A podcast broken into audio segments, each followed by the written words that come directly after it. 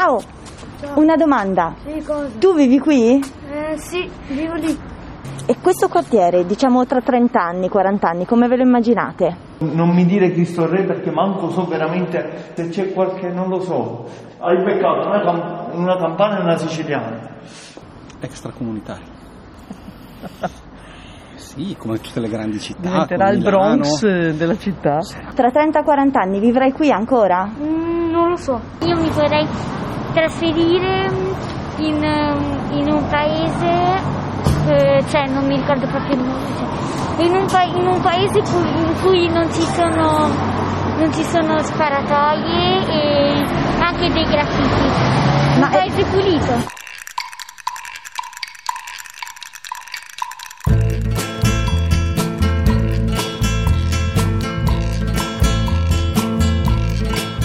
Cosa è necessario e cosa non lo è? Come utilizzare uno spazio enorme che di colpo, per magia, diventa disponibile? Come ci vediamo e cosa immaginiamo fra 30 o 40 anni? Bisogna vedere intanto chi ci sarà fra 30 o 40 anni, qualunque cosa esso essa sia.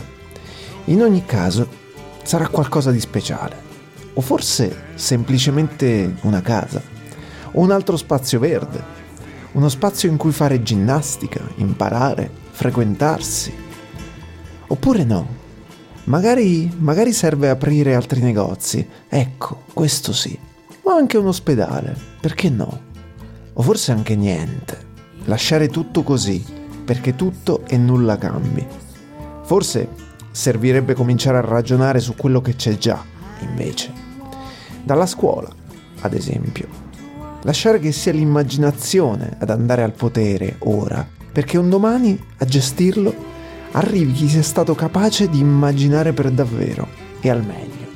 Che siano dottoresse, impiegati, astronomi, attori o campionesse di calcio, fa lo stesso. Avremo bisogno di un po' di tutto. Anche dei graffiti e degli stranieri, guarda. Eppure, quanto è difficile anche solo fermarsi a immaginare anche solo pensare di mettere radici. Molto più semplice fantasticare magnifiche sorti e progressive di là del mare, che sia in Inghilterra o in America, o più modestamente Roma o Milano. Mettere da parte l'inganno del passato, chiudere gli occhi e riaprirli quando si è di ritorno, quando si osserva con sguardo nuovo quel che è già stato. D'altro canto, abbiamo ancora tanto tempo per pensarci decine di migliaia di giorni, per la precisione. Ma non basta augurarsi il meglio, bisogna desiderarlo e saper prendere bene la mira. Scuole Manzoni, quartiere Cristo Re, Trento. Benvenuti a La Piazza per Aria.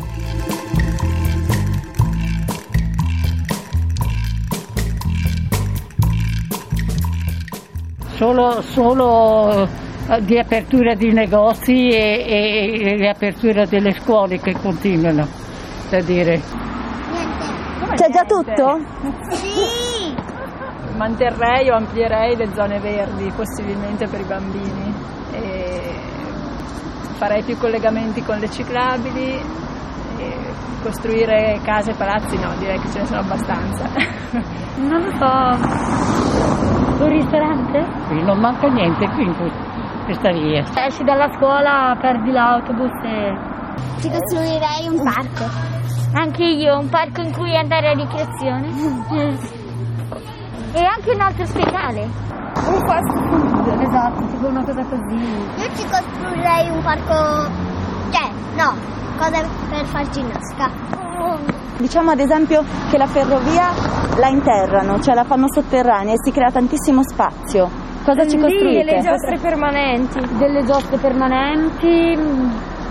de- non lo so, tipo un ristorante perché tipo vicino alle scuole mm, un negozio pic- piccolo, un un negozio dove mangiare perché tanti escono a luna e hanno fame e quindi senza andare tipo al McDonald's che è dall'altra parte e prendere mille autobus che ci mette 45 minuti, lo abbiamo subito qua e sarebbe molto più comodo. Ci farei tipo ospedali, o no, scuole no. E, una, cioè, altre case. Mm, tipo una casa. Una casa? Forse, non lo so. Ma perché mancano case secondo te per vivere? No, però... Tu di tipo cosa avresti... qualcosa di speciale. Grazie. Prego. Ciao. Ciao. Eccola viva! Com'è bello! Com'è bello! È impressionante. L'altra volta c'erano meno vagoni, ma stavolta è proprio bello.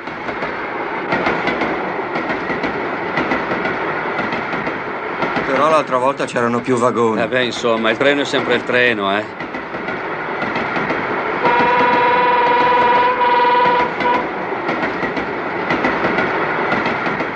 Dovrebbero farlo passare più spesso.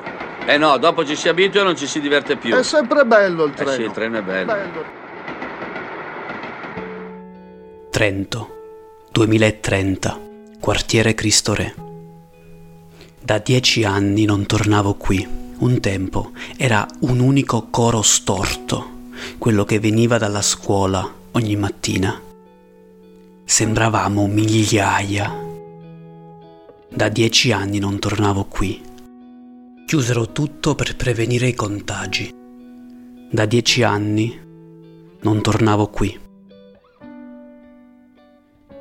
In questi anni Trento si è aperta, o meglio, si è spiegata.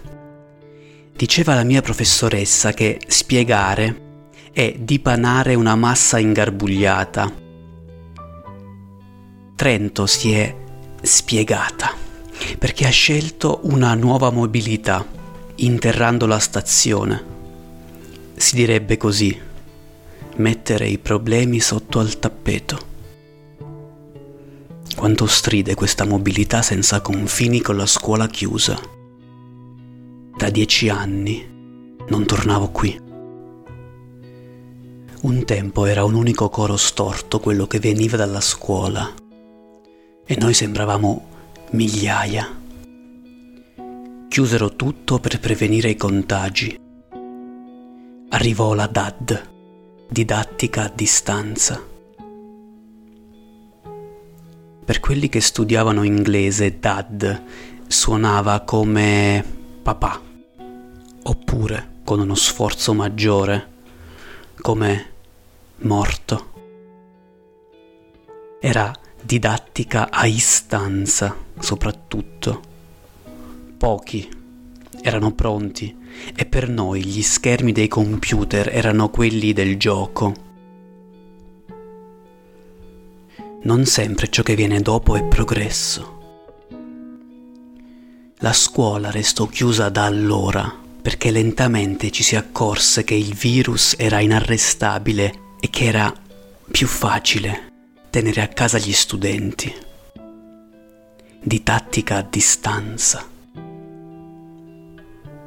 I comuni ne approfittarono per lanciare un ampio programma di lavori pubblici, visto che ormai le strade erano meno intasate.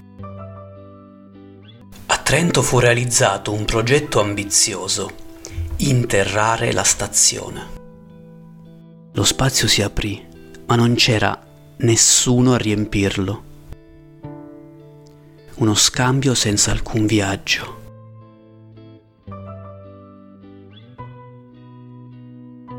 Da dieci anni non tornavo qui. Un tempo era un unico coro storto, quello che veniva dalla scuola, e noi sembravamo migliaia. Un anno realizzammo un progetto di scambio con una scuola di Priedor. Ci avrebbero raccontato la resistenza nel loro paese e noi avremmo raccontato la resistenza nel nostro paese. Un confronto tra memorie, uno scambio, come se fossimo in viaggio. E men male l'agitarsi nel dubbio, che è il riposar nell'errore. I racconti privati sono di solito molto meno gravi o molto più gravi delle storie aggregate.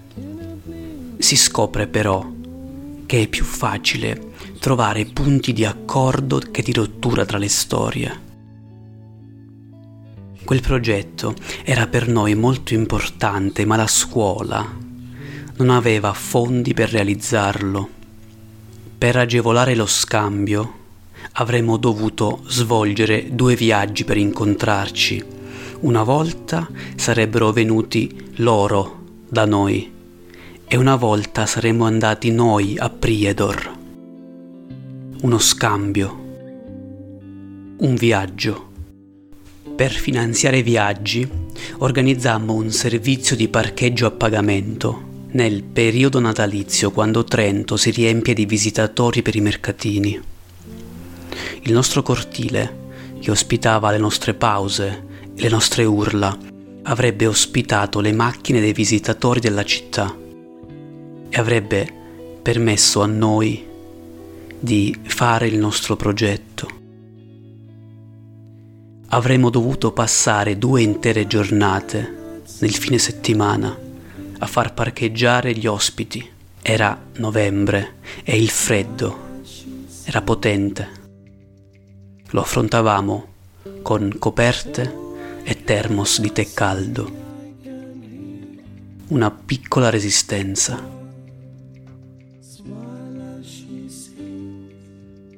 Da dieci anni non tornavo qui. Un tempo era un unico coro storto quello che veniva dalla scuola. Il cortile ora è vuoto. C'è una scritta sul muro. La scuola non è un parcheggio. Mi permetto di dissentire.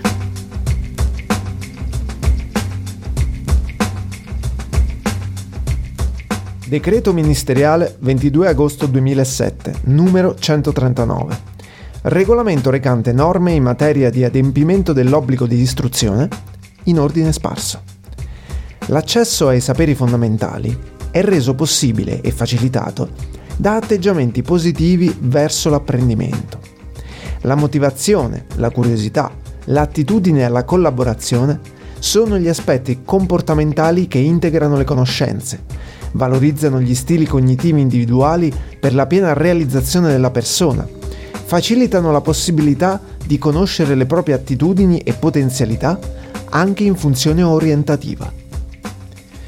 Il possesso sicuro della lingua italiana è indispensabile per esprimersi, per comprendere e avere relazioni con gli altri, per far crescere la consapevolezza di sé e della realtà per interagire adeguatamente in una pluralità di situazioni comunicative e per esercitare pienamente la cittadinanza. Le competenze comunicative in una lingua straniera facilitano, in contesti multiculturali, la mediazione e la comprensione delle altre culture. Favoriscono la mobilità e le opportunità di studio e di lavoro. Le conoscenze fondamentali delle diverse forme di espressione e del patrimonio artistico e letterario sollecitano e promuovono l'attitudine al pensiero riflessivo e creativo, la sensibilità alla tutela e alla conservazione dei beni culturali e la coscienza del loro valore. Le competenze dell'area scientifico-tecnologica, nel contribuire a fornire la base di lettura della realtà, diventano esse stesse strumento per l'esercizio effettivo dei diritti di cittadinanza. Esse concorrono a potenziare la capacità dello studente di operare scelte consapevoli ed autonome nei molteplici contesti, individuali e collettivi, della vita reale. Obiettivo determinante è, infine, rendere gli alunni consapevoli dei legami tra scienza e tecnologie, della loro correlazione con il contesto culturale e sociale, con i modelli di sviluppo e con la salvaguardia dell'ambiente, nonché della corrispondenza della tecnologia a problemi concreti con soluzioni appropriate. Comprendere la continuità e la discontinuità, il cambiamento e la diversità in una dimensione diacronica attraverso il confronto fra epoche e in dimensione sincronica attraverso il confronto fra aree geografiche e culturali è il primo grande obiettivo dello studio della storia. La partecipazione responsabile, come persona e cittadino, alla vita sociale permette di ampliare i suoi orizzonti culturali nella difesa della identità personale e nella comprensione dei valori dell'inclusione e dell'integrazione.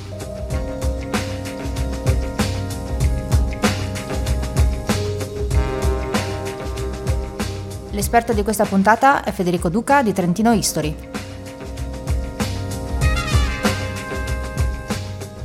Ciao Federico, benvenuto alla Piazza per Aria, grazie di essere con grazie noi. Grazie mille. Oggi ci parlerai della scuola industriale o attualmente scuola secondaria eh, Manzoni. Dici qualche curiosità, la storia, raccontaci tu.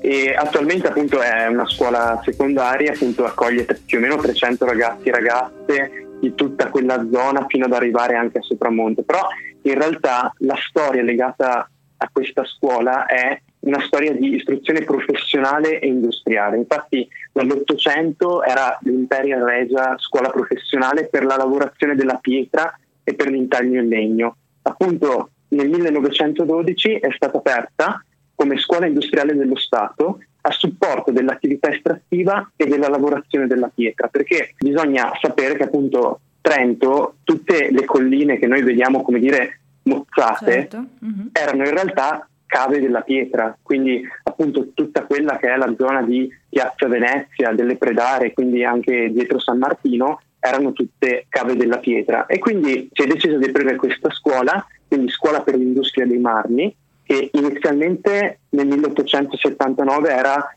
dove c'è il Monte di Pietà in Piazza Fiera, l'attuale sede dell'anagrafe del Comune di Trento. Poi ci sono stati una serie di, di spostamenti, però serviva più spazio. E infatti è arrivata una richiesta da, da Innsbruck, si chiedeva al Comune di dare più spazio a questa scuola, solo che appunto il Comune era un po' reticente perché mancavano ovviamente soldi, quindi una volta poi avute le certezze e le garanzie da parte di Innsbruck, si decise appunto di espandersi, espandersi con un nuovo fabbricato che è appunto l'attuale scuola Manzoni. Quindi nel 1906 abbiamo la delibera. È molto interessante di questa scuola che la facciata diciamo che si è ispirata a uno schizzo, a uno schizzo dell'architetto Martinuzzi, che è un architetto molto molto famoso a Trento, un architetto di origine veneziana, che mm-hmm. si è formato all'Accademia delle Belle Arti di Venezia, ha dato tantissimo alla nostra città perché ci ha dato il sottoportico d'Origoni, la palazzina Liberty in Piazza Dante, la Galleria Garbari, insomma ha, ha, dato a Trento una serie di bellezze, tra cui anche appunto la facciata di questa scuola, quindi certo. questa facciata appunto ispirata a un suo schizzo. Poi appunto nel piazzale retrostante c'erano i laboratori che servivano alla formazione degli, degli, studenti. Solo nel 1933 il governo italiano ha deciso di aprire la scuola professionale industriale e scuola tecnica, poi nel 1935 denominata ITI, Istituto Tecnico Industriale, che è stato fortemente danneggiato dai bombardamenti della Seconda Guerra Mondiale e nel post-guerra non si riusciva più a far fronte alle numerosissime iscrizioni, così nel 1972 appunto abbiamo le ITI attuali, quindi in via Brigata qui e dunque infatti le, le scuole Manzoni adesso che è appunto un istituto di scuola secondaria. Scuola secondaria, certo. E io ho visto, giusto per richiamare quello che dicevi, ho visto alcune foto storiche proprio degli interni e oltre la facciata, diciamo, anche gli interni sono veramente meravigliosi, quindi è sicuramente un esempio architettonico da considerare nel quartiere. A proposito di quartiere, sì. ti chiedo di eh, raccontarci, eh, visto che appunto ci hai dato questo affresco interessantissimo della scuola, come si relaziona, eh, diciamo, la scuola con il quartiere, magari raccontarci anche un po' a livello storico eh, come si è evoluto il quartiere nel tempo. Certo, certo. Allora, in realtà Cristo Re era, possiamo dire, una, una zona grigia, cioè a metà Ottocento, perché solo dopo è diventato una vera e propria parte della città. Cioè, è cresciuto, praticamente si è sviluppato in una zona un po' segnata dalla contraddizione di essere accostato a Trento dopo la rettifica dell'Adige avvenuta nel 1854. Quindi tenuta lontana di fatto questa zona dalla prima urbanizzazione che è avvenuta appunto a inizio Ottocento. Si è sviluppato poi un rione completo e complesso che adesso non è un satellite urbano né un luogo a prevalenza burocratica o residenziale. È da sottolineare che proprio a inizio Novecento, giusto per rendere l'idea agli ascoltatori, c'erano più o meno un centinaio di abitanti. A fine anni 70 contiamo quasi 10.000 residenti, quindi uno sviluppo importante Ci sono due cose da, da sottolineare di questo quartiere. Innanzitutto che è un quartiere a forte impronta popolare e anche poi nel post 2000 anche multietnico e poi ha una forte impronta di settore produttivo, quindi c'erano moltissime attività economiche, ci sono tuttora insomma. Certo. Il quartiere ha uno stretto legame con Corso Buonarroti, quindi anche con appunto la scuola industriale, perché appunto è il rione Buonarroti a costituire la base della nuova area di espansione di questa parte della città. Nel 1898 il Consiglio Comunale infatti delibera il nuovo piano regolatore per l'ingrandimento della città a San Martino e in Centa, che appunto per Centa si intende proprio la zona di Buonarroti. Certo.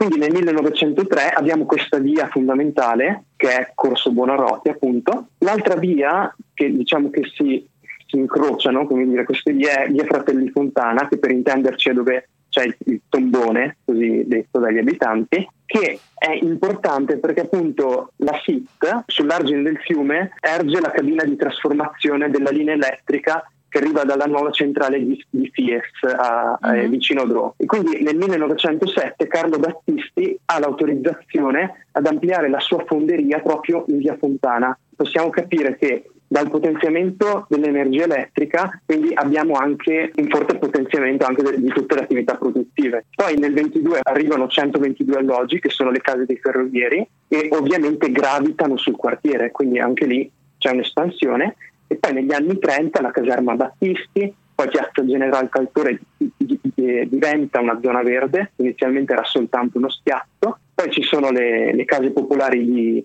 di Via Maccani che appunto vengono affittate ai dipendenti di tutta la zona produttiva del rione Campo Trentino e poi da sottolineare che durante la, la seconda guerra mondiale il quartiere è stato fortemente bombardato perché intorno gravitavano appunto l'Adige, le caserme, la ferrovia, tutti luoghi cruciali e, e sempre oggetto di bombardamento. Quindi il quartiere ha sofferto questo. Nel dopoguerra appunto c'è stata una ricostruzione che ha dato ancora di più questa impronta popolare al quartiere. Certo. Ecco, e poi in- infine nel 66 purtroppo è stato anche fortemente colpito dall'esondazione dell'Adige. Dalla- della- dall'alluvione, esatto.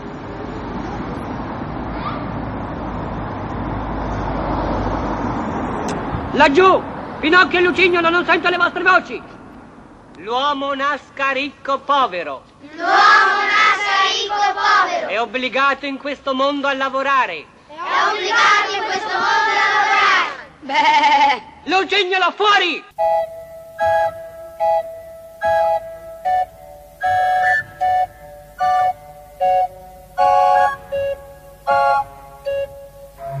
Il flauto dolce. Ecco, in molti casi mangiarlo avrebbe prodotto risultati migliori che suonarlo. Il flauto dolce è stato per anni, almeno nei miei di anni, il re incontrastato dell'educazione musicale a scuola. Uno strumento di scarsissima fattura, sgraziato, precario, amusicale, è stato per molti il viatico, l'introduzione allo studio e alla conoscenza della musica. Facile capire perché uno cominciasse a preferire le droghe, insomma, che poi droga e musica popolare si sono viste spesso andare a braccetto, ma certo uno non si immagina Keith Richards a fare l'assolo di flauto dolce su Satisfaction, ecco. Ma questa è un'altra storia. Prima del flauto dolce nelle medie, io, della musica, sapevo quello che la fortuna di avere un fratello di 6 anni più grande e dei genitori con una discreta collezione di vinili possono dare.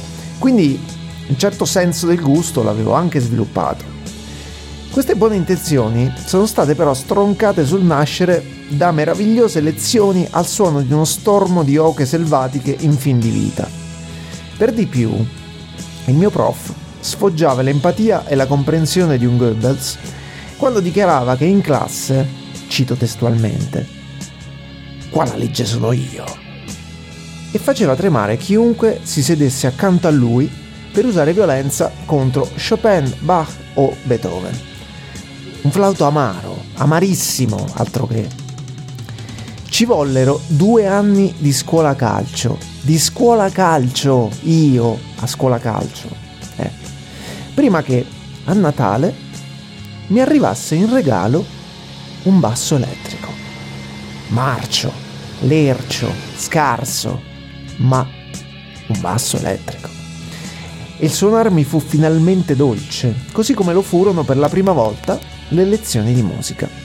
Perfino il solfeggio mi sembrava un supplizio più clemente del risveglio della legione di non morti che provocavamo in classe, quando inforcavamo all'unisono il diabolico cannolo dolce coi buchi.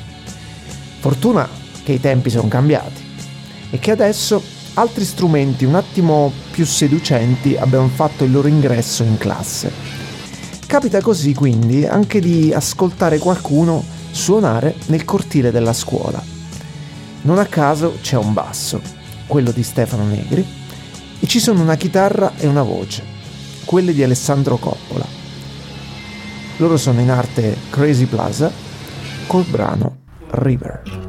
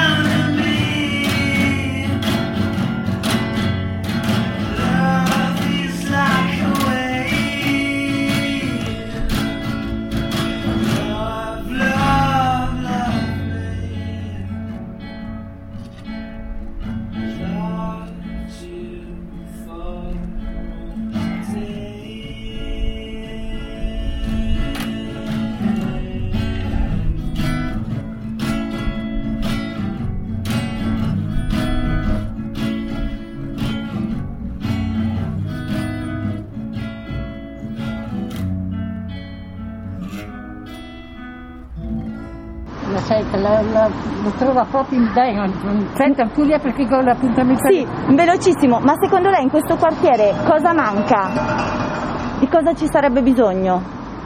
siciliano e quindi non ti so dire manco dov'è Cristo Re. E parchi, spazi verdi ce ne sono abbastanza? Eh, ci sarebbero, però eh, sono pieni di, di extracomunitari, non ci si può più andarci. Ma voi vivrete qui? No, Perché? non mi piace. Non mi piace. Perché? Perché è brutto. È brutto? No, non sia. Dove, dove andrete? Io in Inghilterra. Io diciamo in Inghilterra. Cosa volete fare quando sarete grandi? Boh, trovare un lavoro, cioè... Che lavoro?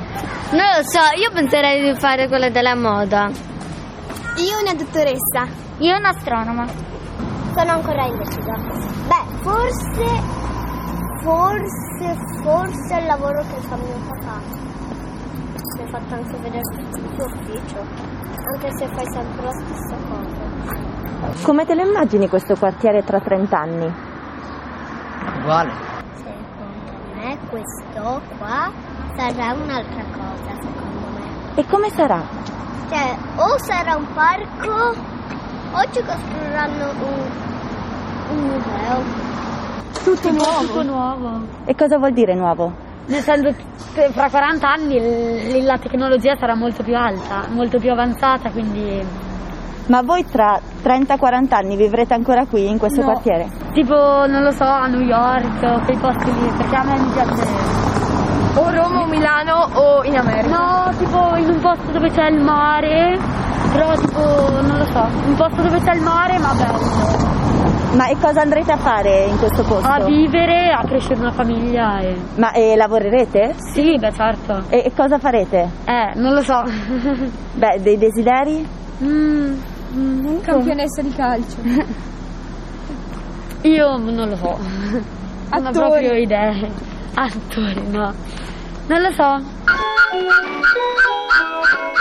Covid.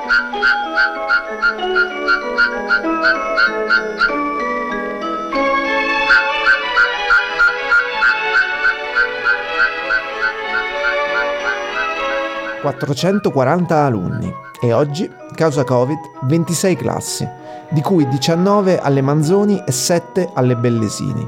In tempi no Covid si era tutti alle Manzoni. Così ci dice la dirigente scolastica Paola Pasqualini, che aggiunge le attività di laboratorio rimangono vincolate agli stessi gruppi classe. Ecco allora il laboratorio di falegnameria, dove con materiali di scarto si costruiscono alberi di Natale e casette per pipistrelli, oltre ad imparare la matematica sommando e sottraendo centimetri. O il laboratorio di robotica, dove i ragazzi imparano a programmare sviluppando la logica e le capacità di problem solving. Il laboratorio di doppiaggio, con l'insegnante di teatro, che allena ad usare le abilità espressive. E ancora il laboratorio di musica e quello di cucina, dove si impasta e si inforna, ma si impara anche il nome degli ingredienti in inglese. Si calcolano pesi e tare, si producono le merende da vendere a ricreazione a 50 centesimi l'una, in modo da finanziare un'adozione a distanza e altri progetti della scuola. Infine, è sempre attivo anche il laboratorio di italiano come lingua seconda, riservato ai ragazzi stranieri appena arrivati o che comunque hanno bisogno di consolidare la conoscenza dell'idioma di Dante. A imparare parole nuove ci sono pakistani, un senegalese, un thailandese, un bengalese. A tutti il sindaco ha dato il benvenuto. Sono contento che siate qui e che impariate l'italiano. Sappiate che la nostra città ha bisogno anche di voi. Vite per aria. Pseudografie di possibili individui immemorabili. Seconda puntata. Giovan Battista, Busetti. La vera pittura altro non è che una copia della perfezione di Dio, un'ombra del pennello col quale egli stesso dipinge, un'aspirazione all'accordo con lui.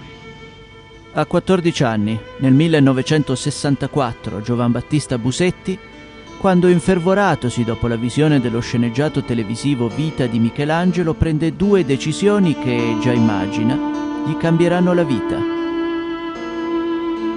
Da grande farà il pittore e assomiglierà tantissimo, se non nel fisico, almeno nel portamento e nella parlata strascicata, a Gianmaria Volontè. Una terza irrevocabile decisione l'ha già presa un anno prima. Sposerà la Dorotea, figlia di certi vicini possidenti che proprio in quegli anni si stanno arricchendo enormemente dopo aver piantato meli a perdita d'occhio nei propri vasti possedimenti. La famiglia di Giovan Battista è di Rallo, in Val di Non, e non ha campi. Il padre Matteo, di conseguenza, fa il contadino sui campi altrui. Appena adolescente, Giovan Battista, inconsapevole delle differenze di censo più che di classe, riesce a baciare la Dorotea alla festa patronale del paese, in una sera di luglio che non dimenticherà mai.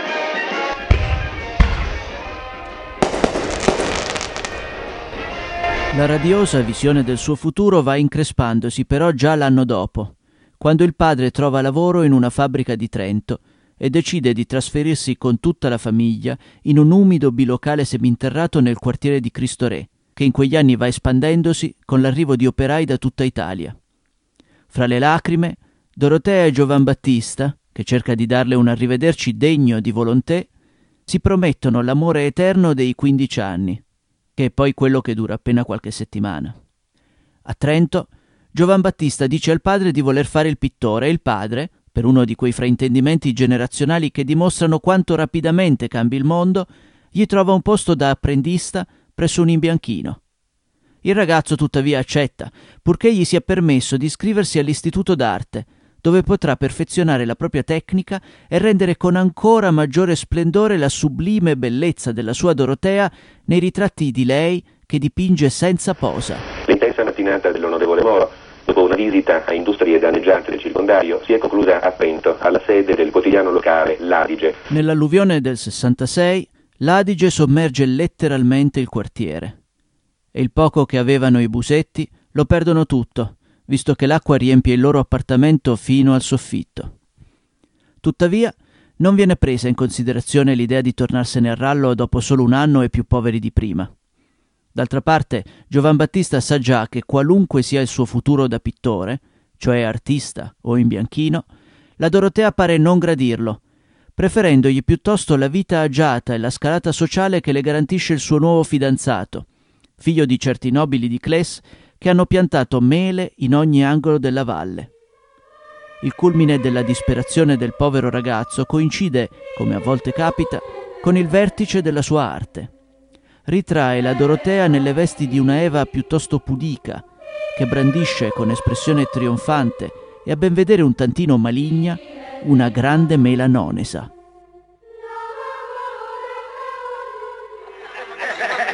Perché realizzare un'opera quando è così bello sognarla soltanto? Se uno sceneggiato televisivo gli aveva fatto venir voglia di fare il pittore, un film di Pasolini, visto nel 71 al Cinema Astra, gli conferma che la sua carriera nelle arti figurative è arrivata al capolinea. Più passa il tempo e più la bellezza di lei, almeno nell'immaginazione del ragazzo, si fa affilata.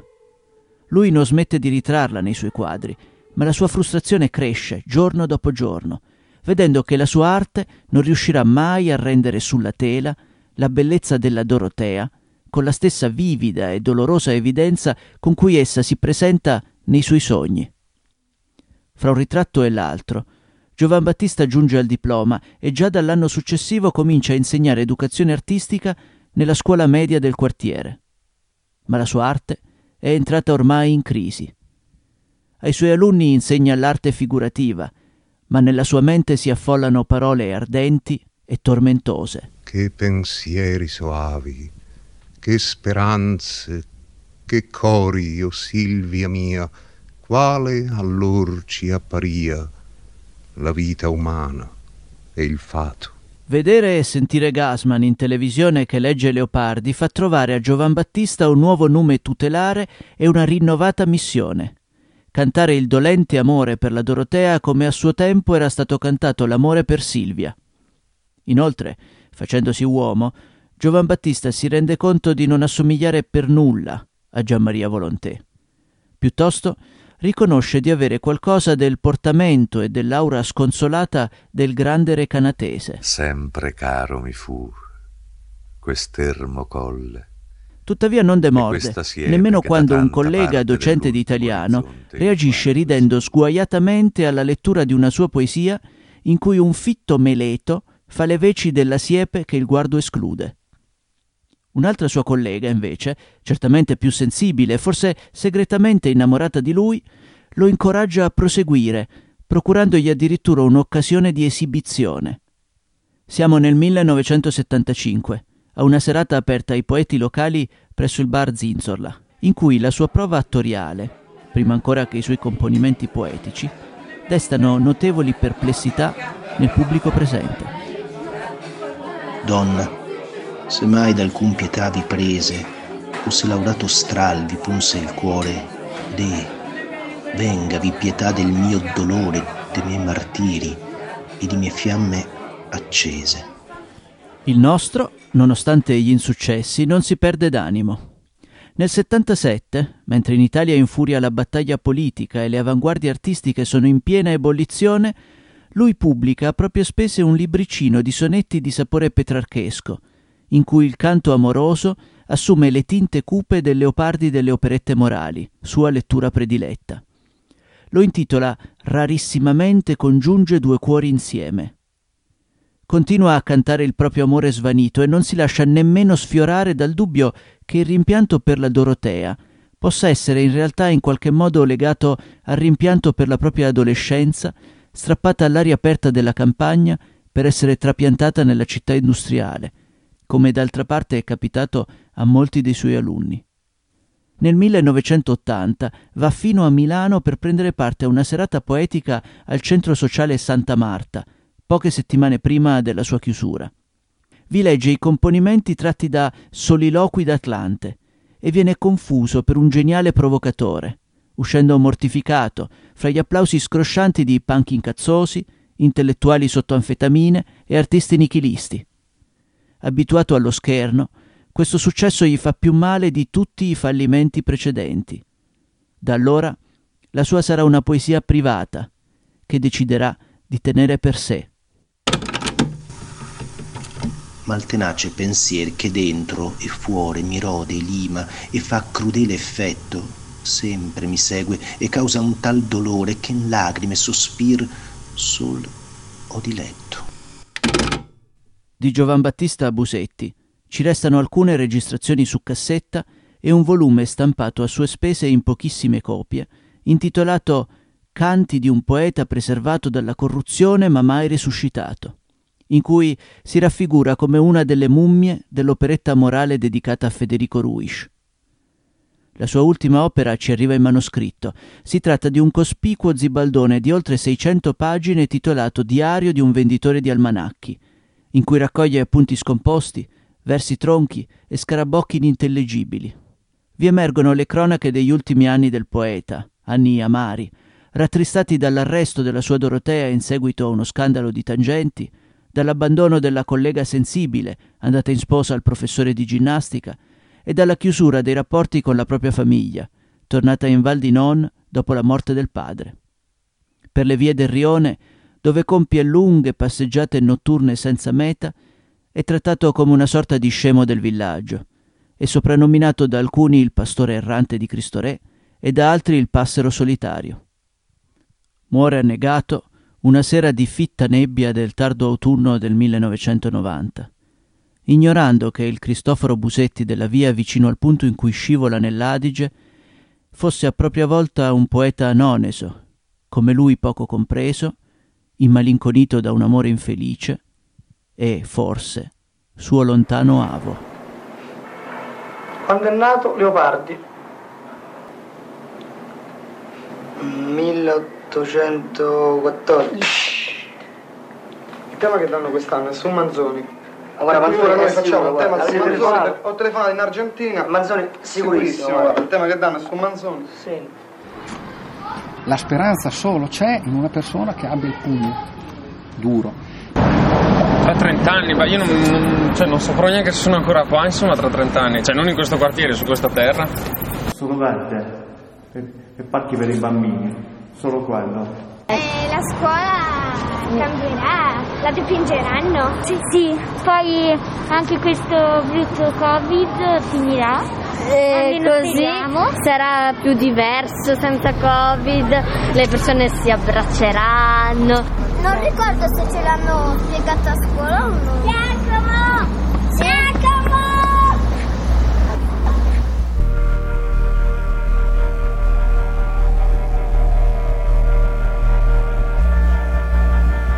Ogni incontro ti accorgi che una vita è sbocciata, imprevedibile come la forma di una nuvola. E non crediate che questi destini debbano qualcosa alla vostra influenza di insegnante. Sì, a volte alcuni progetti si realizzano, delle vocazioni si compiono, il futuro onora i propri impegni. Un amico mi assicura che mi aspetta una sorpresa nel ristorante dove mi ha invitato. Ci vado e la sorpresa è considerevole.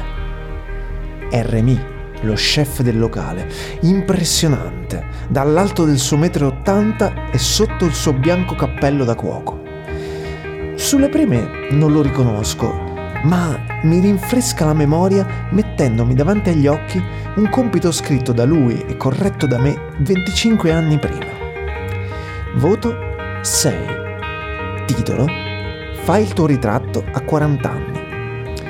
E l'uomo di 40 anni, che se ne sta in piedi di fronte a me, sorridendo un po' intimidito dall'apparizione del suo vecchio professore, è esattamente quello che il ragazzo descriveva nel suo compito. Lo chef di un ristorante le cui cucine paragonava alle sale macchine di un transatlantico. L'insegnante aveva apprezzato il rosso e aveva espresso l'auspicio di sedersi un giorno al tavolo di quel ristorante. È il genere di situazione in cui non ti penti di essere diventato il professore che ormai non sei più. Diventiamo, diventiamo, tutti quanti noi. E ogni tanto, fra diventati, ci incontriamo.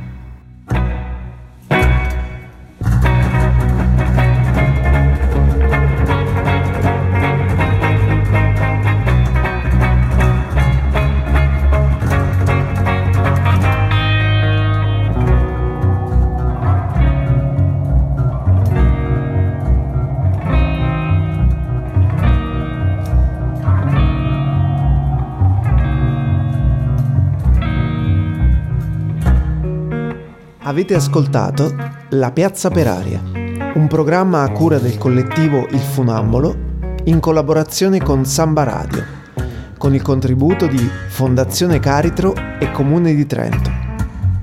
Condotto e realizzato da Guido Laino, Marta Marchi, Giovanni Melchiori, Stefania Segatta ed Eugenio Zazzara. Si ringraziano gli ospiti intervenuti in questa puntata i musicisti Alessandro Coppola e Stefano Negri, in arte Crazy Plaza, l'esperto Federico Duca di Trentino History, l'ospite speciale Adriano Cataldo, l'artista Christian Piffer. Potete seguirci sui nostri profili Facebook e Instagram a nome La Piazza per Aria. Potete ascoltarci in streaming e in podcast sul sito www.sambaradio.it, su Spotify e sulle principali piattaforme di streaming.